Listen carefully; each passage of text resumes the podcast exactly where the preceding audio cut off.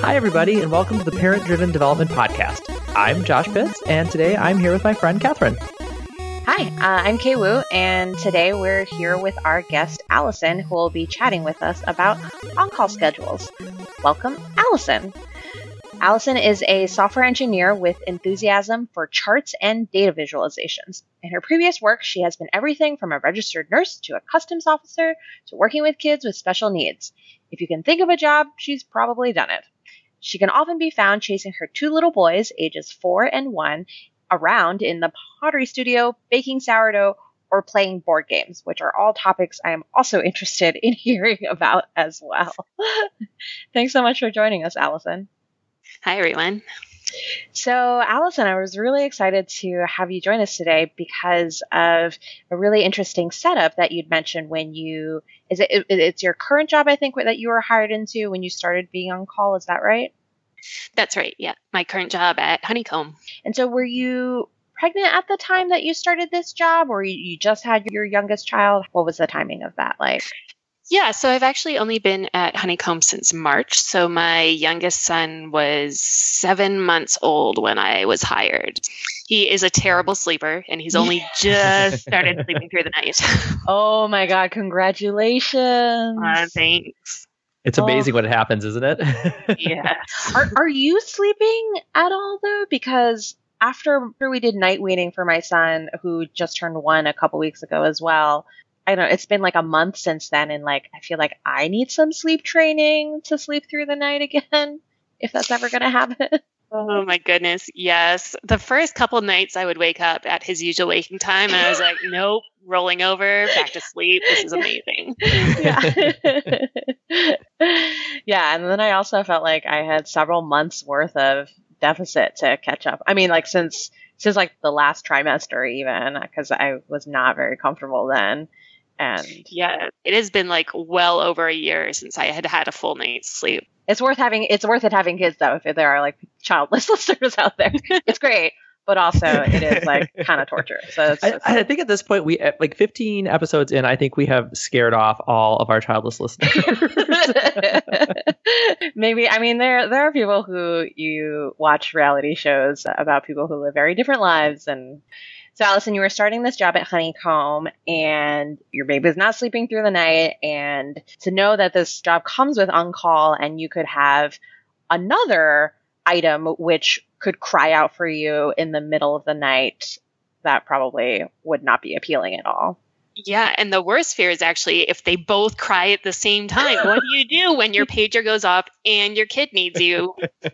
Which child do you love the most, your real child or your work child? Well, I need the work child in order to feed the baby child. You know? but if I like didn't have the baby child, then like my personal philosophy is it's often an embroidered motto on things, like with Granny cross stitch, you work to live, not live to work, that kind of thing, right? Yeah. yeah. Fortunately, my manager and CEO here at Honeycomb, my, those are two different people. They recognize the fact that asking me to wake up even the potential of having further wake ups in the night was just probably a no go. Mm-hmm. I was mm-hmm, asking my mm-hmm. manager about this, and she was like, okay, so we probably shouldn't just say, you're hired, here's your pager. So uh, even without me asking, Emily and Charity decided that Emily should just take the pager for me. That's the, my manager. She would just take the pager for me during non working hours. So it ended up with me being on call during my regular work hours, and then she would take the pager at night, which was awesome and so awesome that I didn't have to ask for that. Yeah. When you're starting a new job and to establish yourself and the work you and like have that be solidly the side that people are interacting with most, for sure. Yes, exactly. When they decided on this, they were like, okay, well, we'll do this until her son turns one and then we'll reevaluate, not with a hard cutoff at one mm-hmm. for me taking the pager at night, but just like time to check in then and mm-hmm. I like that too because I feel like a lot of workplaces might be really hesitant to propose plans like this when if they think it's going to go on indefinitely or if they'll get questions from other folks on the team and you can make sure everyone is fairly and equally supported that sort of thing. So mm-hmm. by having like thinking ahead to build in this check-in sounds like that was really good forethought for sure. Yeah, and also for them to remember that fair and equitable, having everything be equal across the team doesn't make it fair for everybody on the team. Mm-hmm. I wanted to get a little bit of background, Allison. Was this your first position with and first experience with on call? Almost.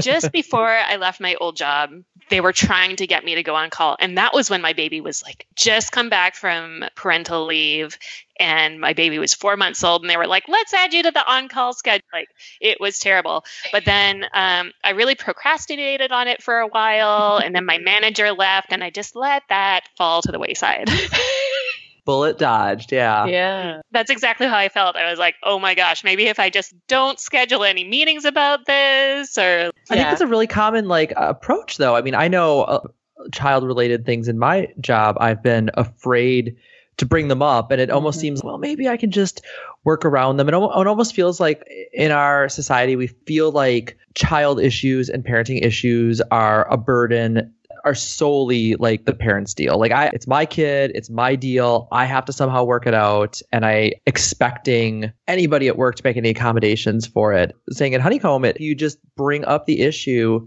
you can find people that will work with you on it. Yeah, absolutely. At my old job, it definitely felt like I was bringing additional burdens every time I ask for any kind of accommodation. Whereas here at Honeycomb, everybody's, of course, we'll do that. Like, that makes absolute sense. Let's make a policy around that so it's easier for future parents to have the same mm. kind of thing. And was this like part when you were negotiating your offer, or was that actually after you had started? It was after I had started. So mm. I was pretty sure that joining Honeycomb would mean I would be on call. And so mm. it mm-hmm. came as a nice surprise when my manager was like, I'll just take the pager it's okay. yeah, well, I'm sure in your interview process, though, there probably were other signals that you were looking for as you were assessing a potential employer of whether this seems likely to be a supportive workplace for your particular needs and such, right? Yeah, absolutely. It helped that I knew a couple of people who already worked here at Honeycomb, mm-hmm. and they were just reassured me it was the kind of place that was really flexible and open to supporting their employees be who they are as people. Because I mean, the, the point that you mentioned, Josh, earlier, I feel so torn about this all the time because you know there's right. definitely a part of me that's both yeah like work is work professionalism should mean something and i want to be known for my work skills and contributions there. But at the same time i am a whole person. I no aspect of my life should really be hidden and i don't hate for other people to ever feel like they'd have to hide parts of themselves too and so even outside of a work context, it's a thing too now that I'm trying to get better at when I'm interacting with other friends, not letting conversations devolve entirely to about parenting chores and like what cute thing my son did. Even though that is like 90% of what I think about all the time right now at this stage in life, right? I feel like on call is like a very special instance because with a lot of employers that my friends work for and my employers um, in the last couple of years, there's kind of an implicit understanding that you're sort of kind of always supposed to be available, even if nobody ever says that. Maybe a pressure we put on ourselves that you're always reachable on Slack or email. And on call feels like the one special time where it actually does get called out to say, no, you really do need to be available during this period of time. And in some ways, I kind of think that makes it easier. Like I can see on a calendar, oh, yes, on this day from this this time to this time, I have to be ready to go if a pager goes off. And at least you can kind of schedule around it. Whereas the rest of the time, it's like, oh, was there an email? Was there a Slack message? Should I even be checking? Have either of you found that? Yeah, it's really analogous to being the primary parent, but being the primary parent for whatever service you're supporting. I do. I, I wonder like who's on call for parenting when you're on call for work. We talk about it at home that oh hey you're on baby duty now and oh that's kitchen good or whatever else, right? Yeah, this week while I'm on call, my husband I've told him like he needs to be the primary parent this week, mm-hmm. and hilariously about an hour before we started our call, I got a text from daycare being like, oh one of your boys has has a fever, like not you don't have to come get him yet. And I was just immediately like, that just needs uh, to go to my partner. He's on call for the kids this week. And we have sometimes too kind of on call for different topics almost in a way. We have a nanny who comes like we both work remotely, but when the nanny comes, I tend to be on call earlier in the day for arranging the schedule for the day and doing any updates there necessarily. But near the end of the day, we've had a few conversations now where I'm like, I finally sit down and get to concentrate for a few hours in the afternoon, and I don't want to do the end of day wrap up. Like he's on call for that when that happens because I've been feeling frustrated of having to interrupt myself so constantly and I need a solid few hours that I can count on to not feel rushed to wrap things up at the end of the day. That's how we're splitting it there. Love the idea of like declaring which parent, if you have multiple parents, is going to be on call for yeah. those incoming requests. I think that's yeah. awesome. We've tried to, my partner and I have tried to negotiate that as well. And we found out really quickly that our child's older and we have to let her know as well. Especially, you know, if I'm taking care of something at work or my pager goes off, we have to let our our child know like hey like i'm on call so if something comes up i might not be able to respond to you right away. You have to go to the other parent. I think it's really hard for kids to understand especially like fourth graders third graders. My, my daughter kind of understands the idea of call but yeah. since since i work from home she's like well i don't see how it's different yeah. than you're, you're, still working all the time. Yeah, yeah and I mean circle back a little bit to the idea of especially with when it cross-cutting concerns with working remotely and like how boundaries around work can be a little fuzzy then. I mean, I feel like a lot of it is that it's hard to try to draw those clear boundaries when you're working in the same space, like with where your family is. It's all close together and like other people having difficulty keeping those boundaries very clear is like how other people have gotten used to doing and it's a habit. Does the fact that they're doing this impose an expectation on other folks as well? That's something that's really hard to tell since so much of it is implicit. Allison, do you find find that you have changing plans or changing how you approach your week when you're on call? No, actually. One of the cultural values here at Honeycomb is that you should still be able to live your life when you're on call. And we try to build our products so that we don't get paged. And when pages come up, we try to resolve the underlying problem so the next person's life won't be so bad. And that means that ultimately, off hours, we don't get paged very often. That's nice. And so, if, for example, yesterday I took one of my sons to swimming lessons, and during that half hour I was in the pool with him, I just like pinged the other on call engineer because we, we do it in pairs. We have one mm. platform, one product engineer. Ah. I just pinged the other on call engineer and I was like, hey, just so you know, I won't be available for the next half an hour but I'll hear my phone if you're like calling me a whole bunch because I'll be by the pool, that kind of thing. On call in pairs as engineers, that's a great idea if your organization can swing it. I know our organization is pretty small in terms of engineering, so we don't have enough engineers to double up like that. But that's a that's a really great idea. Yeah, we're actually pretty small too. I think we only have maybe eight to 10 engineers in the on call hmm. rotation. So, oh, okay, like, cool. Yeah, we have four or five on each rotation. And so, do you, a week at a time, and then there are two people on for that week? That's right. Yeah. I'm curious for the two of you as well if you have like what an escalation policy for your on call maybe. So we don't exactly two engineers paired for an on call, but you have a primary person, and if that person doesn't happen to get it, then it'll fall through to a secondary on call. And if that one misses it, then it ends up to the pool of managers for the teams that are involved in the schedule. And the culture is that occasionally you would expect some pages to fall through from primary to secondary and there's no resentment about it at all. It is the same philosophy that we're trying for at any rate of you should be able to keep going on with your life and not like, sorry to be gross, you shouldn't be bringing your computer and phone into like the bathroom with you, right? Or like no, putting a notice every time like, oh, hey, like I need to shower. So like I'll be gone for 10 minutes. Hopefully things are in a better situation than that at least, right? I mean, I'm sure work would pay for a waterproof phone if that was the case. My son, he's like still mouthing everything. And I like kind of have given up on the remote control and even like a, a surge protector. We're like, fine, we'll just unplug it from the wall here you can have it. But like the phone is where I'm like really trying to hold this line because like stuff is gross. That's really gross. we have a similar setup where we have a primary person on call and then we have a, someone who's the escalation mm-hmm. person. And it hardly ever escalates, but sometimes it does. And they're just there as a safety net. We also have a culture at at CodeShip of people kind of casually watching Slack. Our workforce is divided between North America and Europe. So there's usually somebody around working. So if the, if the page goes off and Slack start throwing large exclamation points in our emergency room, nine times out of 10, there is someone else around, even though they might not particularly be on call that will jump in and help. But not always. So be prepared to be that lone person out there. It can be scary.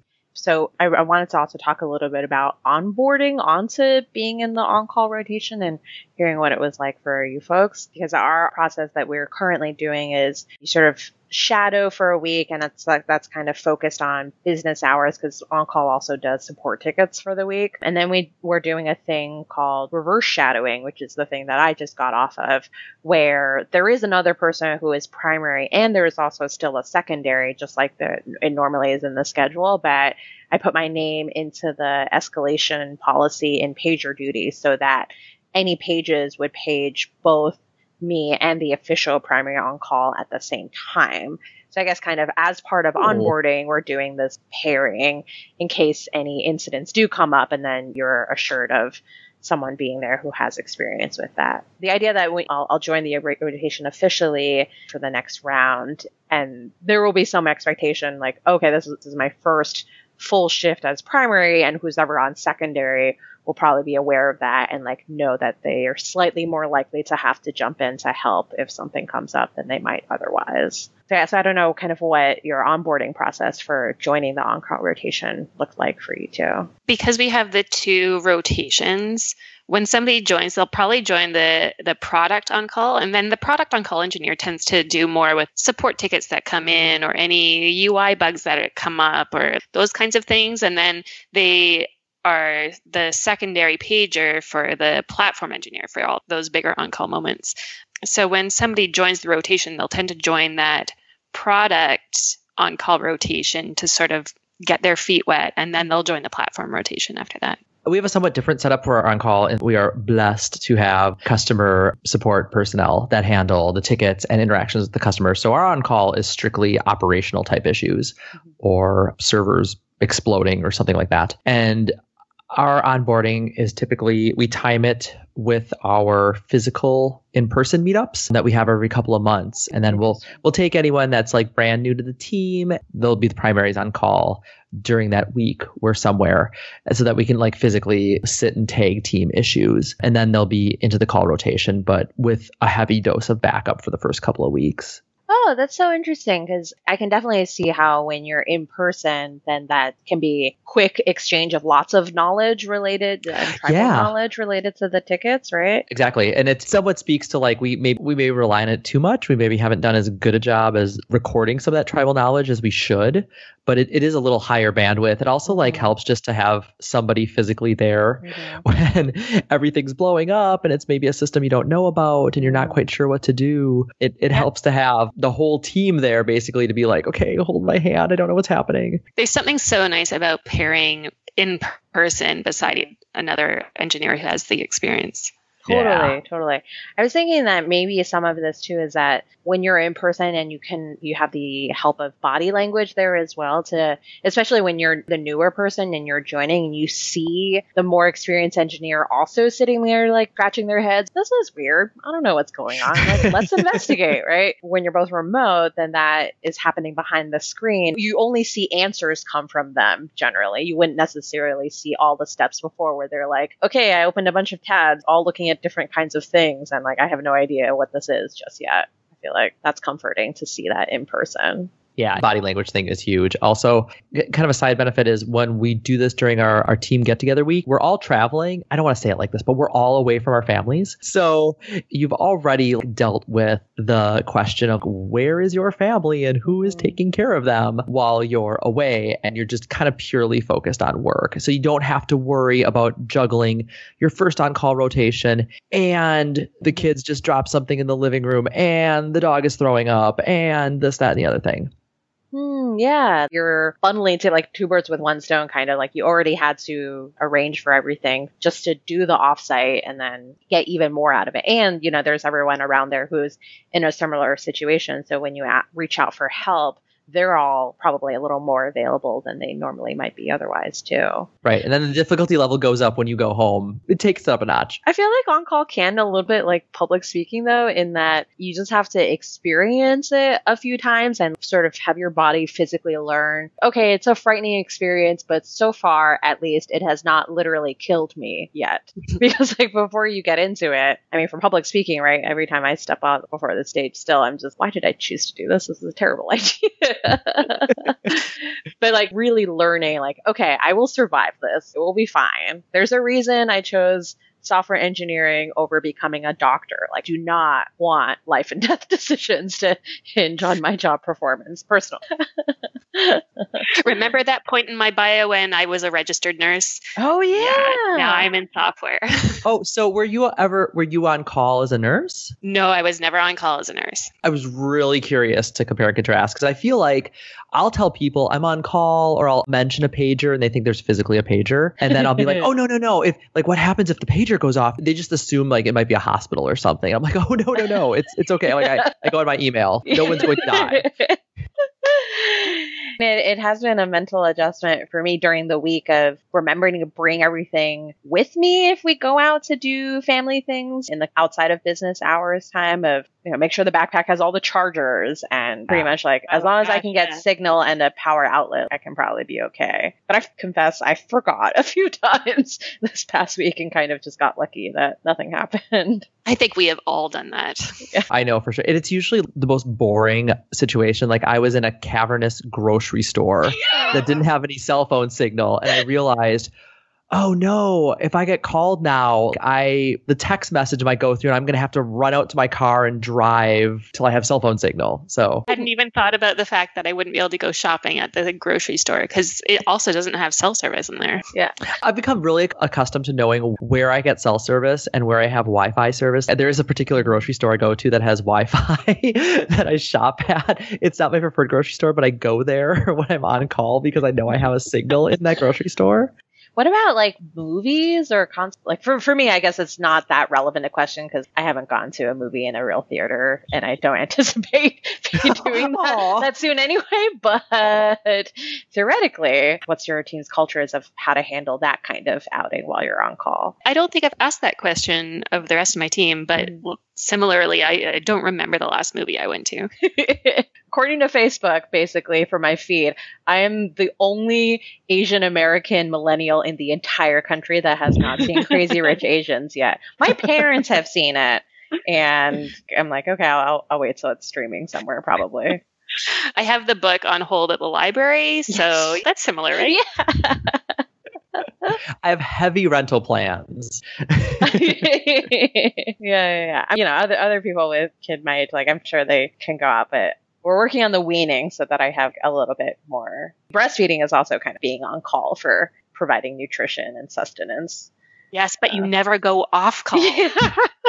or if you want to, it requires so much preparation and like very carefully ahead of time if you're gonna try to pump on top of exclusive breastfeeding or whatever else. So breastfeeding So- is only free if your time isn't worth anything. to get back to your question, Kay Wu, I think it's a really good question about your team's expectations are. I think so much of this just comes down to has your team had the conversation? We very early on had a conversation on our team about when you're on call, what's done with the incident? Like, what are your responsibilities? And it seems pretty mm-hmm. obvious, right? You just have to fix the thing. We actually came up with no, you don't have to fix the thing. You just have to make sure you are coordinating someone that is fixing the thing, whether that's you're tracking down someone that can fix it, you've made a plan to triage it, you have stopped the bleeding to use more terrible medical analogies.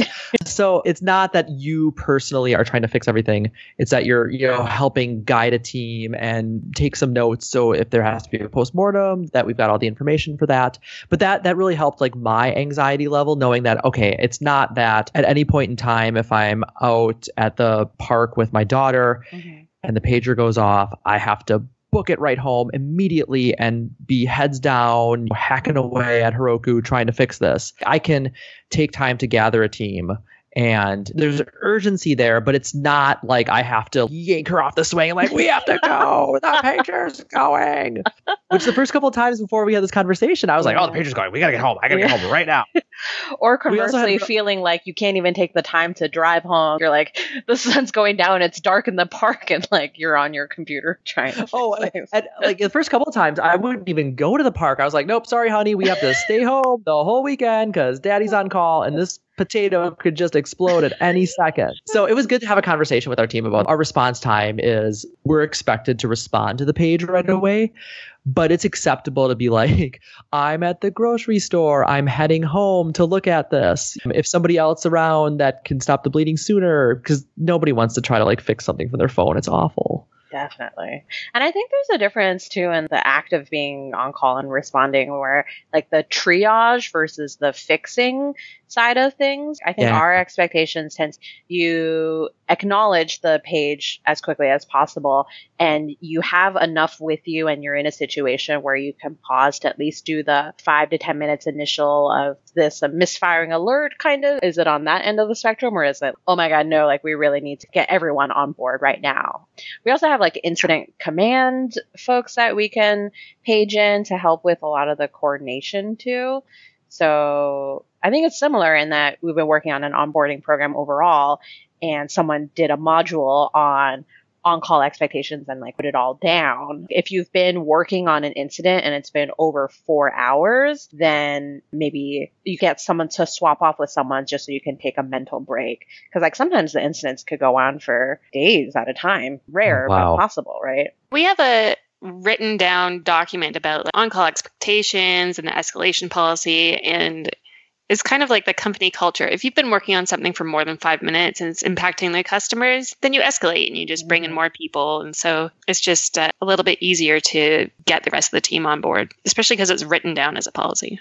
I wanted to ask Allison for your best on call story. I think everybody has amazing on call stories. Let's hear it. Let, go for it. So, amazingly enough, I've never actually been paged while being on call because I only took the pager a little while ago. And most of the incidents that I've been involved with are UI bugs that have come in from customers. And my ah. favorite one is one I still have yet to solve. It's just, it's been lurking out there for about a month now. But it's an incident error that came up in our we have a table where people can send in events and you can see the raw data in this table and you can select columns to add them or filter by and if you this one user had a column called error if you click error it just adds the word error to the list indefinitely it's errors all the way down. Exactly what was promised. Errors all the way down. Click here for error. Yeah, I really should fix that. I have a similar thing that came in um, while I was on call. It wasn't a page. I was looking at our, our Rollbars and we were having like really weird error blowing things up. And I realized the problem was so I'm on an API team and we have, you know, a bunch of different endpoints that are all namespaced, but we had so so there's like a concept of teams or organizations that users can choose to name something. But we also had nested endpoints underneath that. And so we'd had a user that chose a name that conflicted with this other endpoint. We we didn't we should have blacklisted it, but we didn't. And we were just sitting there scratching like, wait, there's a team named apps, but there's also a team slash apps endpoint. And no wonder our system is just like blowing up right now. Fortunately, it just so far it just meant that they couldn't get notifications, but otherwise, yeah. I, I, was looking in the code of the from when this was launched, and actually there was a comment several years ago that was, yeah, so there's an edge case where this might blow up, and then that was it. it was like anticipated and like left a comment for the future engineers on the team, and then I'm sure there was a good reason at the time that they didn't address it then, but it was just like left hanging, floating out there until we happened the, to come the, across it. The classic to do with no future task to ever go back to that to do we have to dos in our code base and they're followed by I'll just say the name Peter. They're followed by the name of an engineer that I think was tasked to fix them. So we have to do Peter all over the place, but nobody really knows who Peter is. so it's kind of become an in joke when we talk about who's working on feature X. like Peter. Peter's going to take that one. oh my god, that's so good. I love it. I think my best on call story was it was over the course of a week. So we haven't talked much about how long we're on call. Like I mentioned, our development team tends to be split between North America and Europe. And that's really nice because we were on call for a seven day period, but only 12 hours at a time. So like hmm. 9 a.m. to 9 p.m. and then it'll flip to someone in Europe. So that's really nice that you don't have to worry about overnights. So I was on call for like a week. And during that week, we were having some like I mentioned before, we're mostly kind of like operational type issues, scalability, server, stuff like that. We had a week where we were dealing with some cryptocurrency miners abusing our platform. And because of the timing between US and Europe, it would always kind of hit usage alerts around five or six in the evening. And it happened to be every night for about mm, four nights in a row, as I was in the middle of making dinner, the pager would go off with one particular user starting up 500 cryptocurrency jobs. And it was annoying, but the, the hatred I developed specifically for this person. Dude, I'm just trying to make dinner. Can you just cool it with the Bitcoin for just just an hour? I gotta get the table by the third night. Like my, my husband would be like, Yeah, we're just gonna get pizza again. I'm sorry. The noodles, they're all gross. The vegetables have burnt because I left the stove. And just, dude, I will pay you Bitcoin to stop it. so my family actually really likes it when I get paged now because my daughter is like, Daddy's page, pizza time. Page means pizza. Page means pizza at our house. Oh man, in those situations where you're like already in general, like because of the sleep deprivation and just the hard parts, I have to keep a check in on the impulse to, you know, lash out or like find someone to blame for like how frustrated I am right now. But in your situation, you actually had a specific person who was really at fault and not just your partner because they happened to be there. It was probably a bot, but I really personified this particular bot really heavily. Wait, did you name them? Oh yes, we, we had an email uh, address that contained a name, and so it was uh, I think it was Kevin, and it was just I was like Kevin. Which is also now like a general if there's a cryptocurrency like use issue, it's just like, oh Kevin, stop it. If we have listeners named Peter or Kevin, we really appreciate your patronage. I apologize to all our Peters and Kevins. no personal offense, but still, it's useful to personify it in some way. It, it- that actually brings up a point in terms of hours of coverage, where I mean, actually, in s- similar way to work meetings sometimes too, with meeting with Asia, where I'm almost, I would almost rather be on call between 9 p.m. and midnight than 6 p.m. to 9 p.m. Those Oh, it's- evening Six hours. to nine is the worst it's parenting hard. hours. Yeah. Like really like the That is most intense. It's parenting prime time. It's fussy hour for babies when they have their breakdown. Yeah. Yeah bath time and chasing down my son right now he's been in a habit where he like he has his daily poop right in that time and that's like a multiple person. One person to corral him like one person to make sure he doesn't like smear it all over himself. One person immediately take the trash outside because that's a biohazard and nobody's gonna sleep if that's still in there. Oh god. It's so bad but overall, it sounds like it's really nice to have a team where you're geographically distributed enough that other people's business hours can help cover the 24 hours in the day. I'm a little jealous of that. Sounds like hey, Wu, you're on on call for like a three hour period. Oh, no, we're Ah. on call 24 hours for the seven days of the week. And usually the week prior is when you're on secondary, so you're like the backup on call. So, like, Gotcha. really, it's like a two week period that you should be prepared to have your stuff with you and respond to things. How about you, Allison? What does your schedule look like for call? We go on call on Monday afternoons and then it's for weeks. Yeah, it seems like the whole week thing is, is pretty common. Yeah. Yeah. I think though that if somebody has a particularly terrible on call, we'll switch it over sooner. Mm. Like if it's just Oh. like really intense overnight or something like that, we'll just get them off, throw somebody else into the fray. Yeah, that sounds really nice because we definitely also we call it like the on-call hangover. On-call hangover, you take a couple days after to file the tasks that need to be done, do a write-up if you need to for the retro, things like that. But that sounds just like really caring and giving that people will just start their next shift a little early if it needs to be. Yeah, that That is is really nice. kind of a summary of our culture here. Is it's really caring. It's really Mhm. great. Awesome. Should we move into our genius and fail section? Oh, I actually have one more question for Allison before we get to that, if that's all right. Of course. So, uh, Allison, you mentioned when you were talking about this plan when you were hired that, that you would do the check in at the one year mark. Has that happened yet? Just curious about how that was going. Yeah, that did happen. My son turned one back in July, and shortly thereafter, my manager was, "Oh, so we should probably talk about this." And I could tell she like felt a little bit bad about it, but like I hadn't actually known that it was a policy that they'd come up with, and like I didn't even know the backstory of, of why she had taken the pager for me. But I had been planning on bringing it up because right around then, my son had started sleeping through the night, and I was like, "Okay, I'm ready to take the pager." And so it was kind of, it was perfect timing. Really, she was bringing it up right at the same time that I was. That's so great. You're doing the outside business hours now too.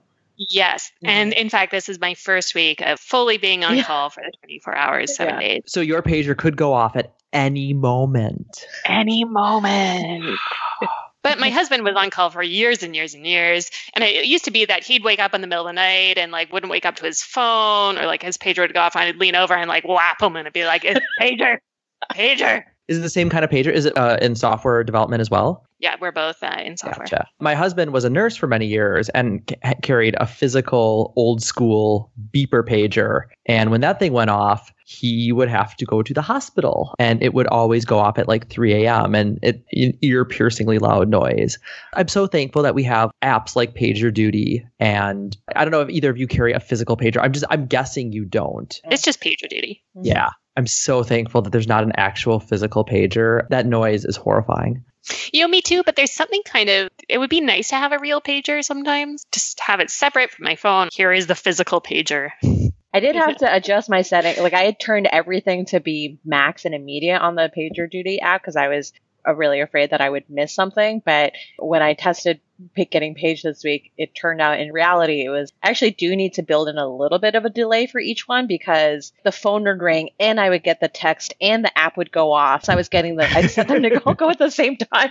I couldn't actually respond and acknowledge quite as quickly as if I just been like, okay, just text me first and like I'll probably see that quickest. And then call me a minute or two later if I haven't responded. Logistically, we actually have it set up so that I, I put a day bed in my office and so when I'm on call, I Oh. actually spend the night in my office because up until recently, well, actually, still technically, we're room sharing with our son. And so, like, definitely, the hell have no fury if you wake up my baby for for whatever reason. Like, if that Bitcoin Oh my miner gosh, had if you been woke up up my the baby, baby, because you were being paged and you like couldn't tend to the baby, and, ugh, that would be a disaster. right? Yeah, Oh, that's horrifying. yeah, yeah. So it's just like put a bed in the office, and, and that's kind of how we're. I mean, kind of nice to have the space once in a while. Ooh, I like this idea. I think I'm gonna have to actually maybe get a room at a local resort. the week I'm on call. you know, Daddy needs a little spa time because he's on call this week. I think that could happen.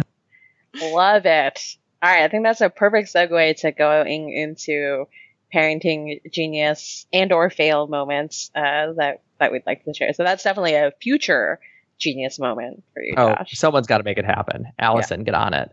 Oh, well, work is sending me to Seattle next week, and I'm just like, nobody's gonna wake me up all night long. It's gonna be great. Yeah, I think in parenting, there's a thing where like I'm needed so much. That's like kind of nice, but also that's that's what I want to take a break from. Of nobody needs me, nobody touching me, like nobody talking to me. just by mm-hmm. myself is really great. So speaking of which, that's my submission for genius moment of this week. I actually just decided to take today off from work. Officially, we have an unlimited PTO, but you know, it's the for me anyway. It's the thing where because it's not counting up anywhere, I have trouble figuring out sometimes like when would it be appropriate for me to take time off. And i was like oh like i should i'm used to over the years like saving up for a trip or holidays or whatever else kind of thing. But last week i was like i should just take the day off you know go do a bunch of things work on projects of my own like still have the nanny come but take a day off from work was Oh, like a big you. epiphany for me. Yeah yeah, because I've been assuming like, oh, you know, like we have Labor Day off soon, and so the nanny's not coming that day, but that's not Right. Those are really aren't days big- off. Yeah, yeah. So I'm feeling pretty good about this. I think every couple months or so, maybe I should just that's like the real me time. It's to like take the day. Other people are in charge of childcare, and I'm not don't have to worry about work or anything. I just take that time. Maybe I'll go see a movie sometime in the next three years. That is awesome. Um, I'll go next. I'm not sure if this is a I'm not sure if this is a genius or a fail, but my daughter has been kind of mainlining Harry Potter movies and has watched them all like a thousand times. And we're kind of in the dead zone. School starts next week. Her summer camps all stopped last week. Nothing is happening this week. Uh, other than way too much media consumption. So she was kind of interested in another series that I could watch that has some books attached to it that I could maybe get into reading. And we bounced a couple off ideas off of her, which she completely ignored. And just started cruising around and god help me she found the twilight series and I, I mean, I checked Common Sense Media and said like, yeah, it's garbage, but I mean, it's like not offensive garbage. Which also, full disclosure, I've seen and read all of Twilight. Oh man, they're um, so amazing! Oh my god! Oh, that so is terrible. Oh. They're both. They're simultaneously amazing and terrible. Yeah. Oh, especially so that last movie. Oh, anyway, man. sorry, go on. I'm interrupting. No, no, no. I just oh. So yeah, she watched all of Twilight, and now we have conversations about which of us is Team Edward and Team Jacob. um, my husband and I had a fight about this. He's Team Jacob. I'm Team Edward. She is Team Jacob. I don't know where I went wrong in my parenting. so it's a fail. I, I'm going to go ahead and say it. It's a parenting fail because my daughter is Team Jacob but it's a, it's a great conversation came out of it. I think she might read the book. We'll see. I'm, I, am hoping to get some book reading out of it. But yeah, it was it was a fun way to like yeah. have some good family conversation over a really bad movie. I was very heartened that her first question was what what's wrong with Bella? Why is she so weird? She's so mopey all the time. Why doesn't she just ask that guy out? Why isn't she just like, he's a vampire. He's so dumb. Why is she into him? And I was like, these are great questions, honey. Yes. I really does. I, ho- I hope she does read the books. Like in that second book, where there's like that whole section of just blank pages, like as the months go by. Oh my god, that! Oh, she was really confused about that too. She was like, "How much time? How long did she sit in her room?" And I'm like, "Yeah, I know, honey." I know. I love that she was having conversations about it with heading off or no it was it was really good. We had yeah. like really good conversations about it and not just like the mechanics of like why this character this character but a lot of like why are the characters doing this? And what what do you think they're feeling? And what is bella's problem and it was really good conversation that came out of it. I was very surprised and pleased. So I was thinking about parenting wins, and we're going to be taking our first long trip over to Portugal in September. And awesome. I was like, what am I going to do? I'm going to be flying with both my kids without my husband because he'll be uh, in St. Louis at Strange Loop and I'm flying from San Francisco to New York with both boys by myself. And I was like, what am I going to do? And I was thinking about what I've done in the past with my older son because if I keep him entertained, that's fine. I can attend to the baby and like it'll all work itself out. So, what my favorite traveling parenting win is I take a little Ziploc bag and I just pack it full of different snacks like popcorn, chocolate covered raisins, a gummy worm, apricots, I don't know, just like a whole mishmash of things. And he will sit with one little tiny snack Ziploc bag for like an hour, just like picking through, eating the like favorite thing first. It keeps him busy for so long. Oh my gosh. Oh my god, I'm gonna do this with my husband on a flight. This sounds amazing. oh, I definitely pack them for me too.